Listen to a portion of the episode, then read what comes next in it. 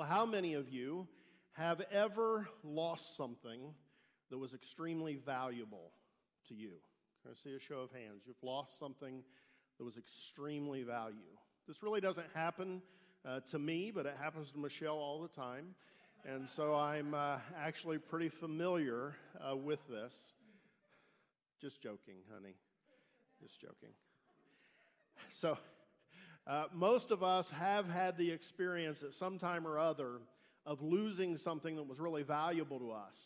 And, and we know what a horrible, horrible feeling uh, that is. And we also know what a wonderful feeling it is if or when we find that thing that we lost. Isn't it just a wonderful feeling when you find something of value uh, that, that you had uh, lost?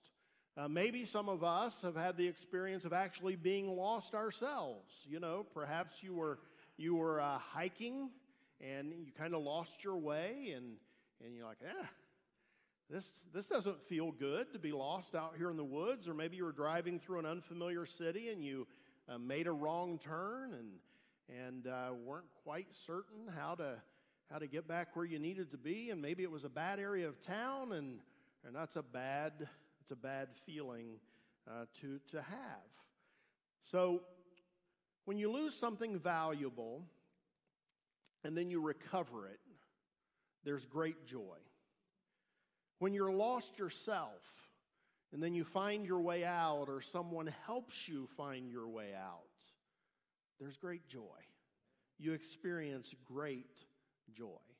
And this is what our text today is about. We're going to look at Luke chapter 15, verses 1 through 10. And in these verses, Jesus shares two parables with the people who heard him teach that day and with us. And these parables deal with loss and the recovery of what was lost. And in these parables, we find some really important lessons about God.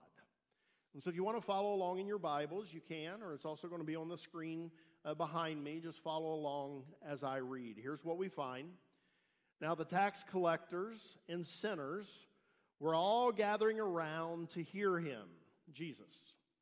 But the Pharisees and the teachers of the law muttered, This man welcomes sinners and eats with them. Then Jesus told them this parable Suppose one of you has a hundred sheep and loses one of them? Does he not leave the 99 in the open country and go after the lost sheep until he finds it? And when he finds it, he joyfully puts it on his shoulders and goes home. And then he calls his friends and neighbors together and says, Rejoice with me, I have found my lost sheep. I tell you in the same way, there will be more rejoicing in heaven over one sinner who repents than over 99 righteous persons who do not need to repent. Or suppose a woman has 10 silver coins and loses one. Does she not light a lamp, sweep the house, and search carefully until she finds it? And when she finds it, she calls her friends and neighbors together and says, Rejoice with me. I have found my lost coin. In the same way, I tell you, there is rejoicing in the presence of the angels of God over one sinner who repents. Are those some wonderful stories that Jesus told? So I want to mention at the outset here that what we've just read comes directly after Jesus sharing with those who were gathered that day about the high cost of being his disciple. It comes directly on the heels of Jesus uh, basically saying, hey, if you're going to if you're going to follow me, it's going to be costly. And I want you to note that chapter 15 begins with the tax collectors and the sinners gathering around to hear more from Jesus. But the Pharisees and the teachers of the law are standing around muttering about Jesus welcoming the wrong kind of people. Let's understand what's happening here. The wrong kind of people have heard about the high cost of following Jesus and they're still interested.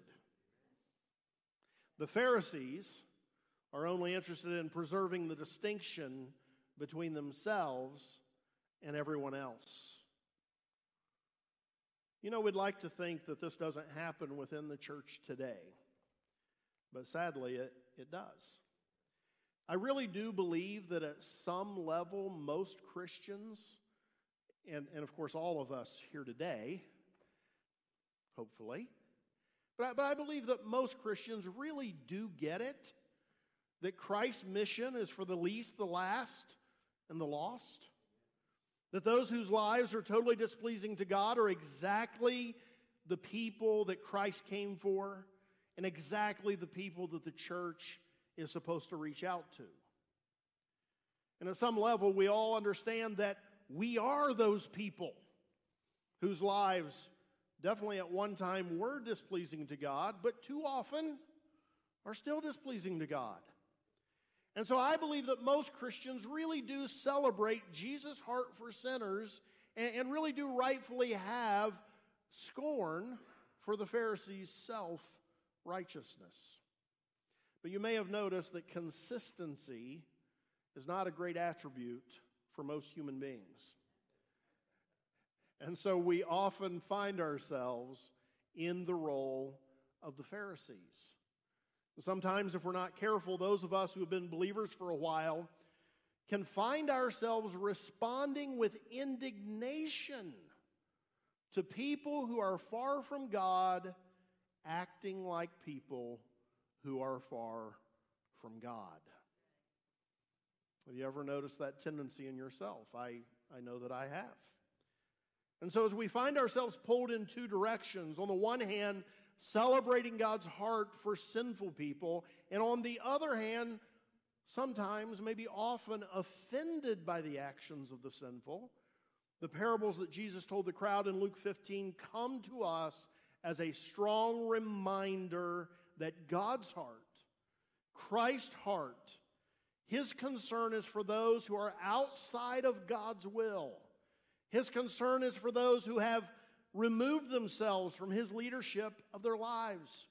And he cares for them so much that he'll welcome and eat with them just as they are.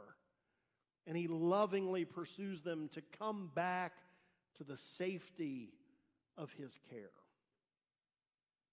In the text that we read today, Jesus has some stories, and these stories have application for each of the people that were hearing him that day, but I think they have a special application, at least some of the points, for the Pharisees.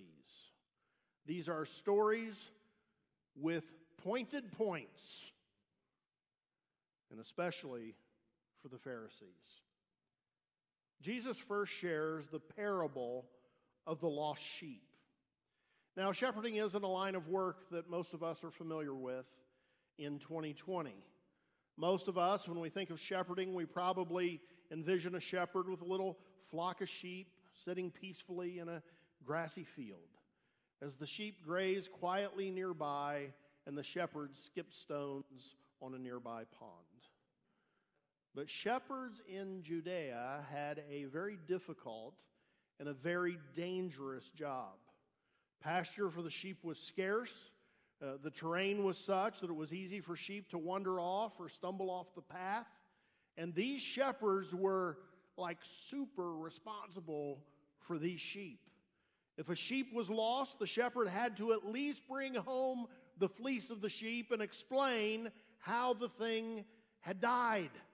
Coming back without a sheep really was not an option. And so shepherds became experts at tracking, and they could follow the straying sheep's footprints for miles across the hills. It was all in a day's work for a shepherd to risk his life for the sheep. At that time, many of the flocks were communal flocks, and so there might be two or three shepherds tending the sheep of their community. And so when a sheep was lost, those flocks that were safe would arrive home before the flocks that had a lost sheep from among their midst. And the shepherds who had brought their flock home safely would bring the news that the other shepherd and the other flock had lost a sheep and that the shepherd was out looking for it. That's why he's not returned yet. The whole village would, would be concerned about this. They would watch the horizon in anticipation. And when they saw the shepherd finally striding home with the lost sheep across his shoulder, there would arise from the entire community a shout of joy and thanksgiving that the lost sheep had been recovered. Jesus tells this parable to let the sinners, the Pharisees, and us know, and I think especially to let the Pharisees know, that this is what God is like. That God is as glad when a lost sinner is found as a shepherd is when a lost sheep is brought home. God rejoices over the lost sinner being found. And then Jesus shares the parable of the lost coin. The coin described in the story was a silver drachma. It was the equivalent for most peasants of a day's wages. William Barclay informs us that losing a coin such as this would not have been difficult in a peasant's house, and finding it would have been extremely difficult.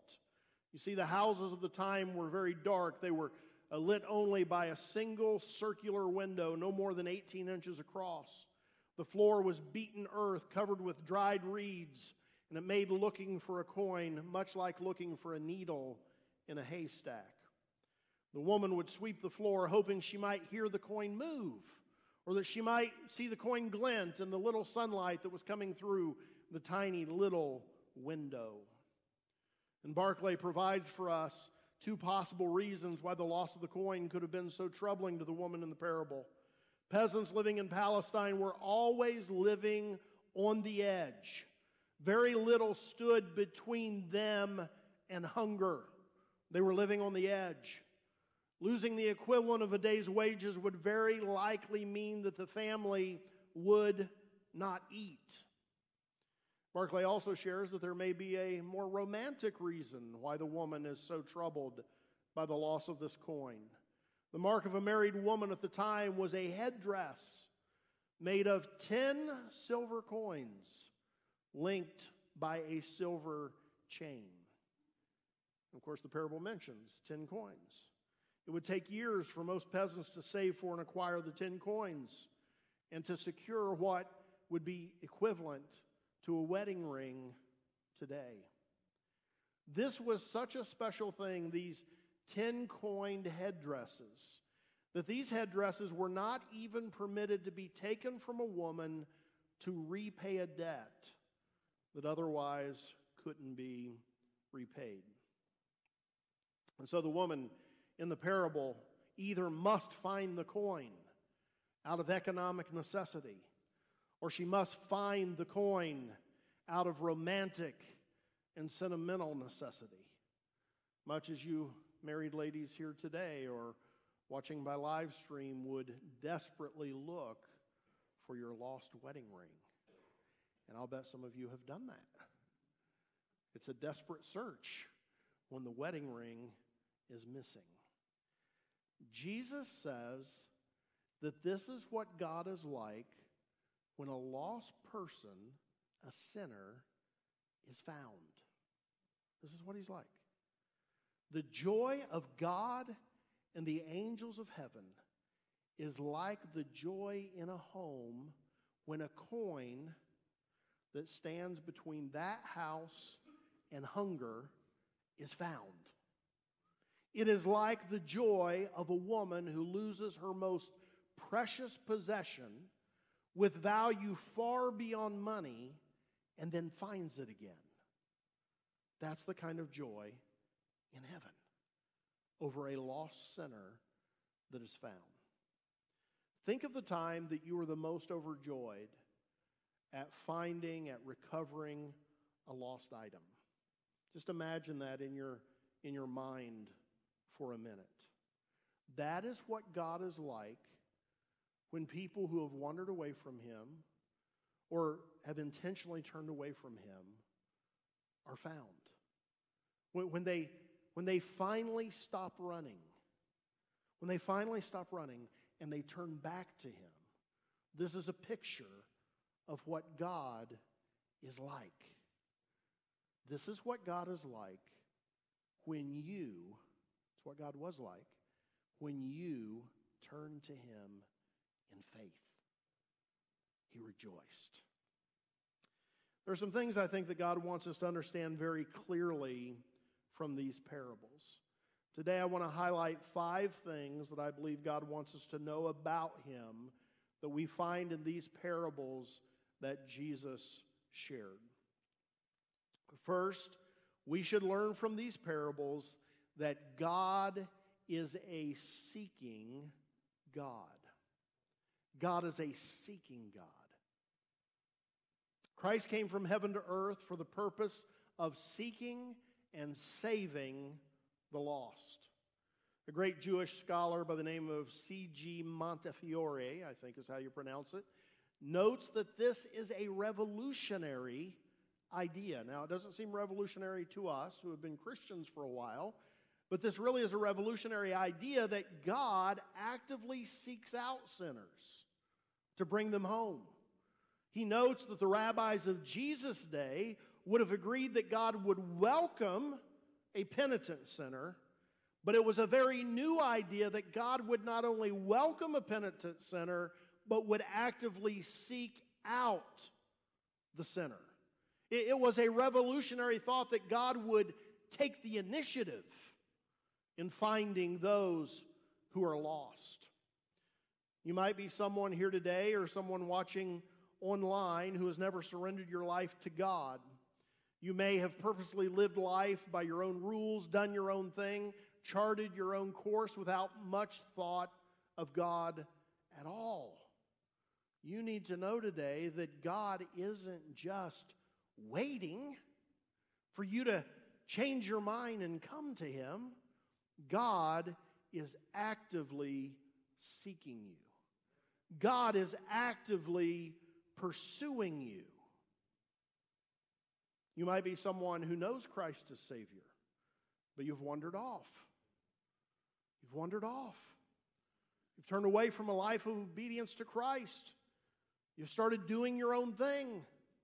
You've allowed sin to rule over you instead of Christ to rule over you.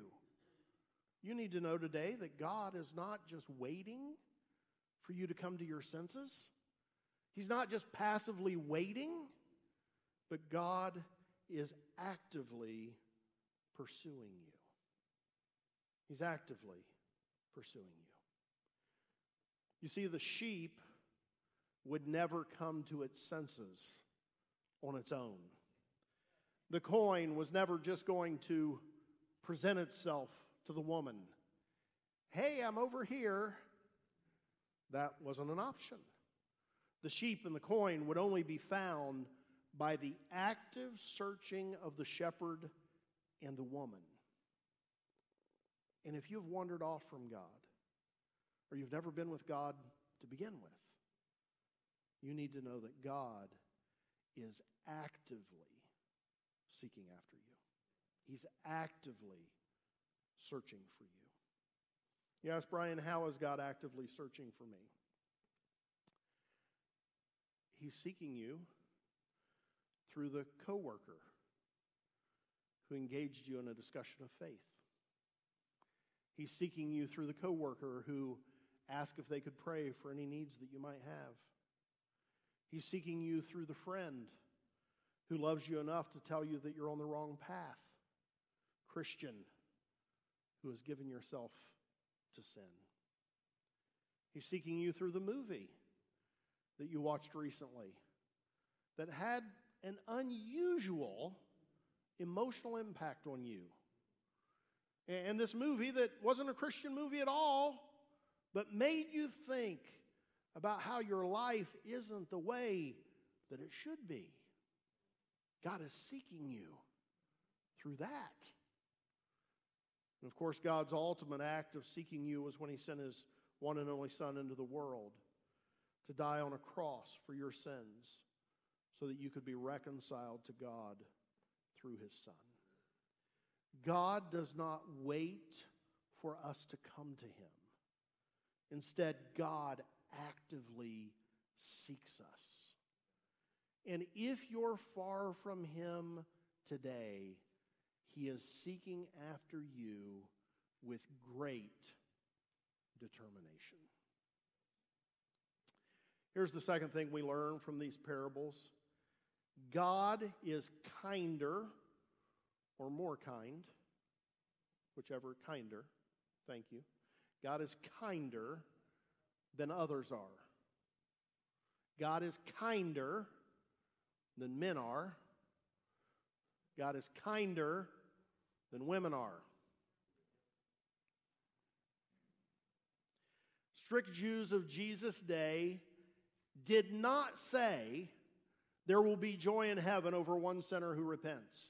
That's not something a strict Jew of Jesus' time would have said. Here's what they would have said There will be joy in heaven over one sinner who is obliterated before God.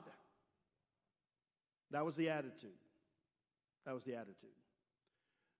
This is why the Pharisees were happy to write off the tax collectors and the sinners as beyond hope and of deserving of nothing but destruction. But God isn't like that. Jesus isn't like that. And while some of us even may sometimes give up hope when it comes to someone who is far from God, when it comes to someone who has walked away from God, while we may give up hope, that is not true of God. He does not give up on people who are far from Him. Some of you who are here today may not be living a life that is pleasing to God. And maybe because of that, you've had someone write you off. Maybe you sense that a parent has written you off. Maybe you sense that a friend of yours has concluded that you are beyond hope. Maybe you've been verbally condemned by someone who's indignant over your sin. Let me be clear that God is certainly displeased by sin. God is certainly displeased by your refusal to yield to his rule over your life. He'll certainly bring conviction to bear on your life. But here's something that you need to know. No matter how many times you've resisted God's appeal to you, no matter how many times you've rejected God's rightful rule of your life, God has not written you off. People may have written you off, but God hasn't. When others write us off, God doesn't. He just doesn't. God still has good plans for you. He really does. He's seeking you so that He can save you and so that He can bless you with life that is really life so He can bless you with true life, so He can bless you with Christ kind of life. And if you're far from God right now, if you're honest with yourself, you know what you're doing is not working. You know that. God wants to recover you for Himself so that you can have real life. Life that works life that works. The third thing we know from this passage of Scripture, and it's the reason for the title of the message today, we know that Jesus searches for sinners because God rejoices at their recovery. The message is titled, When God Rejoices. The answer is when sinners are found and recovered. Here's what Pharisees tend to do Pharisees tend to pout when people who haven't lived right decide that they want to follow God now. Now they're ready to follow God, is sort of the attitude of a Pharisee. And what Pharisees tend to want to do is to forever hold people's past against them. But God isn't like that. God rejoices when a sinner repents. God, God, God's not like remembering all the things they did to, to remind them uh, about that. God is rejoicing. Jesus says in verse 7 I tell you that in the same way, there is more rejoicing in heaven over one sinner who repents than over 99 righteous persons who don't need to repent. And then Jesus says in verse 10 In the same way, I tell you, there is rejoicing in the presence of the angels of God over one sinner who repents. Here's basically what that verse is saying. Every time a sinner repents, there's a big old party in heaven. That's what it's saying.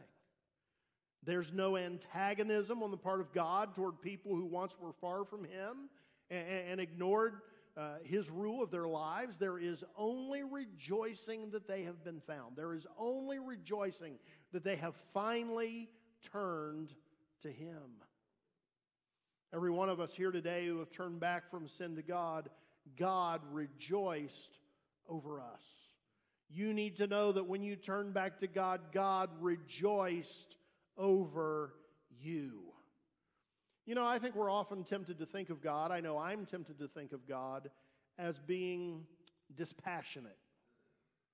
You know, God he knows the end from the beginning. There's nothing I've ever done or ever will do that's a surprise to him. He, he, he knows all, he sees all. Uh, we, we reason this way. And so, because he knows everything, nothing surprises him, and, and we think that nothing excites him. But that's not what Jesus reveals to us about God. Jesus reveals to us that when a sinner repents, God rejoices. And all of heaven rejoices with him. God, who knows the end from the beginning, gets excited about something that took place in our lives. So here's what this tells us.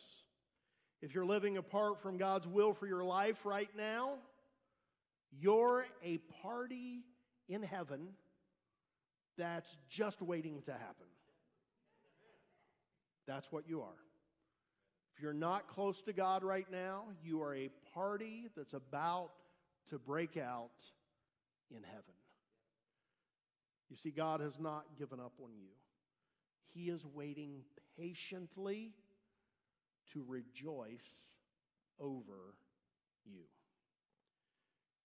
Here's the fourth thing we learn from our text today God wants servants who share his passion for recovering the lost. I wish you didn't have mask on because it's really hard to see expressions.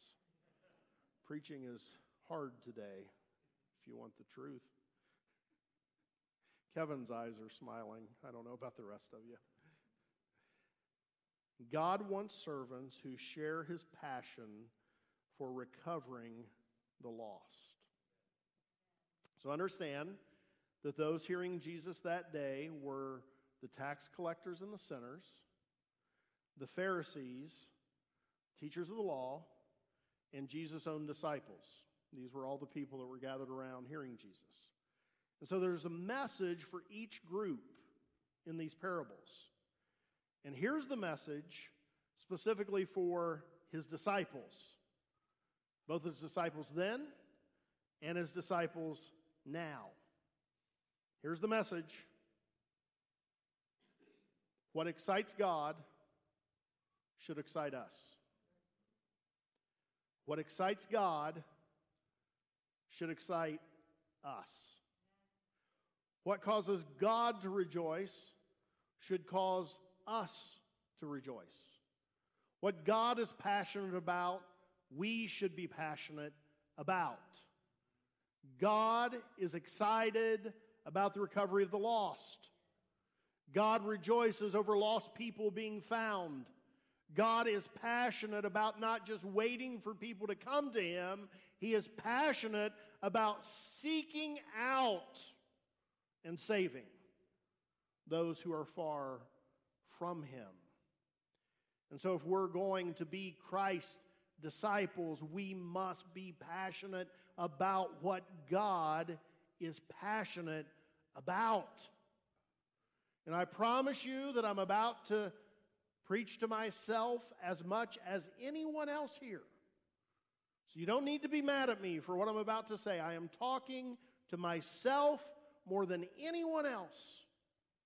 Our actions often betray that we simply don't care that much about what God cared enough about to send his son to earth to die for, seeking and saving the lost. You say, Brian, that's sort of harsh. It might be. That doesn't mean it isn't true. It's often, sadly, true. We don't tell people about Jesus. We don't live our lives in such a way that people note anything different about us. Too often, and I know in our current climate, this is really not even a thing we can hardly do. But in more normal times, we can't even muster up the courage to invite people to church, oftentimes. And again, speaking to myself, we're too often not passionate at all about seeking lost people. But God is.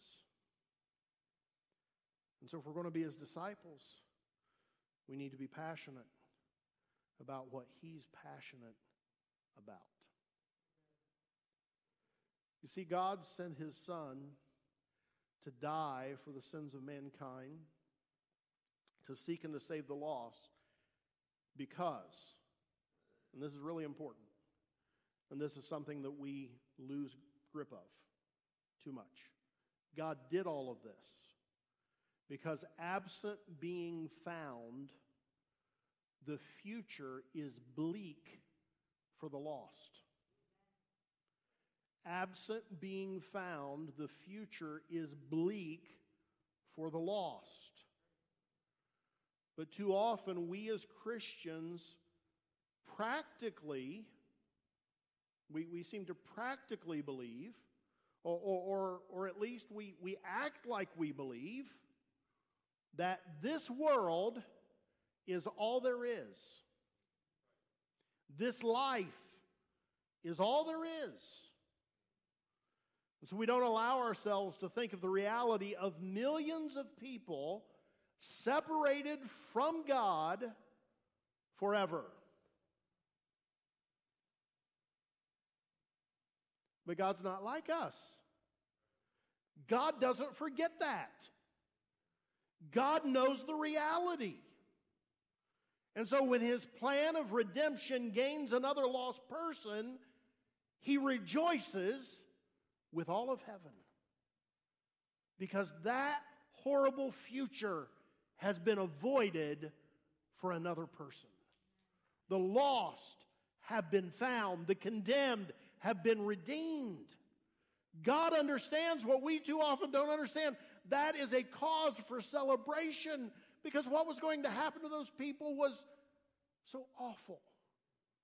We don't even want to imagine it.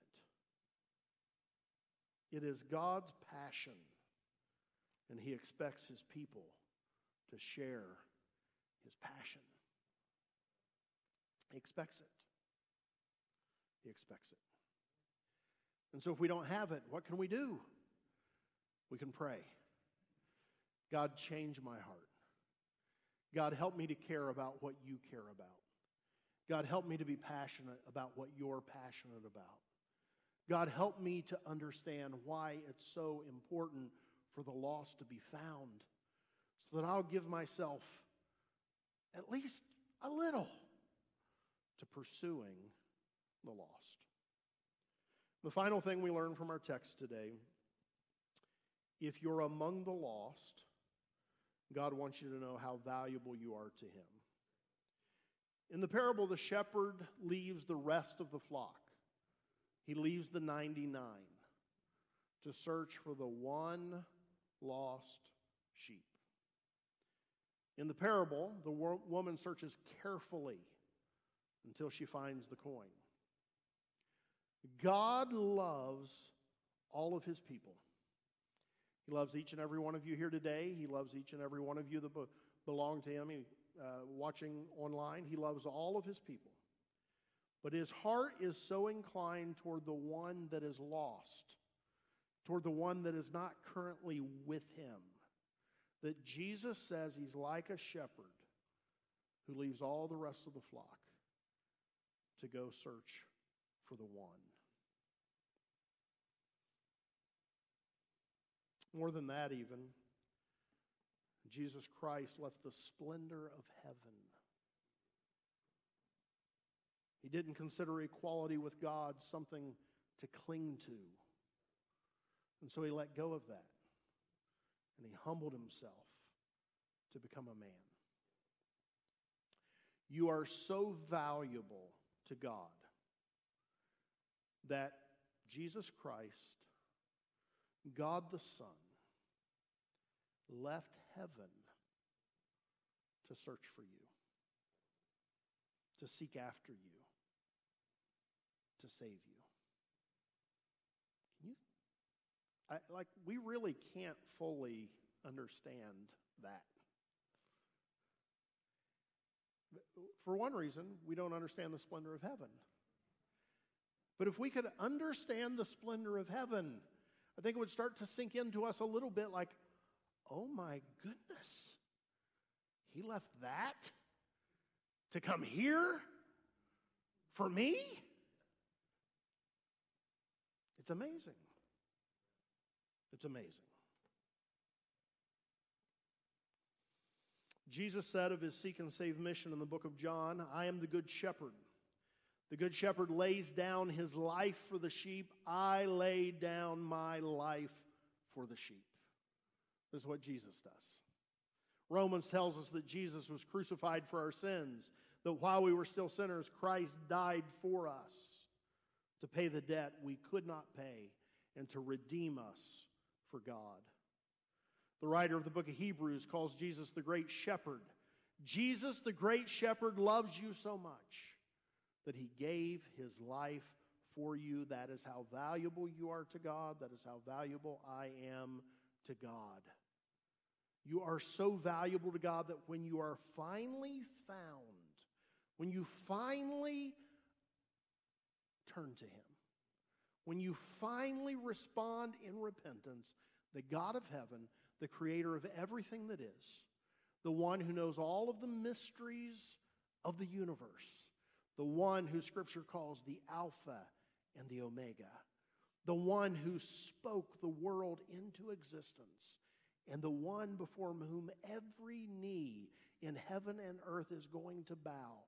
This God, who has always been and always will be, breaks out in rejoicing because of you. That's an amazing thought. That's an amazing thought. Those of you who have been found, this is what God did when He found you. He rejoiced over you. And if you're here today or you're watching online and you know that you're lost, maybe you've never surrendered to God, maybe you're not living consistent with your confession of faith, and so you feel very lost. I want you to know today that God is not angry with you. He is seeking you. He wants you to turn to Him no matter what you've done. And if you do that, He is going to welcome you. He's not going to reject you. He will welcome you, and He will rejoice because of you. So let me wrap this up by asking just a couple of questions one question each for two different groups of people. For those of you who are Christ's disciples, you have already been found. You belong to Him. Here's your question Will you join in the search for the lost? Will you become passionate about what God is passionate about? Will you lay aside self righteousness and indignation at how sinful people behave? and welcome them and eat with them in order to seek them? Will you care enough about people Jesus loves to share Jesus with them? Will you care enough about people that Jesus is seeking to save that you will pray for their salvation? And if you can't do anything else, at least someday when life returns to normal, can you muster up the courage to invite someone to church? And for those of you who are willing to admit you're lost, and that can mean a lot of different things. Maybe you're lost in depression. Maybe you're lost in some type of immorality. Maybe you're lost in the ultimate sense that you've never received Christ as your Savior. Those of you who are honest enough to admit that in some sense you are lost, will you finally today respond to the God who is seeking after you? Will you stop running from Him? Will you stop resisting Him? Will you turn to God in repentance and receive the love and the salvation that He's wanted to give you for your entire life? Will you do that today? Let's stand.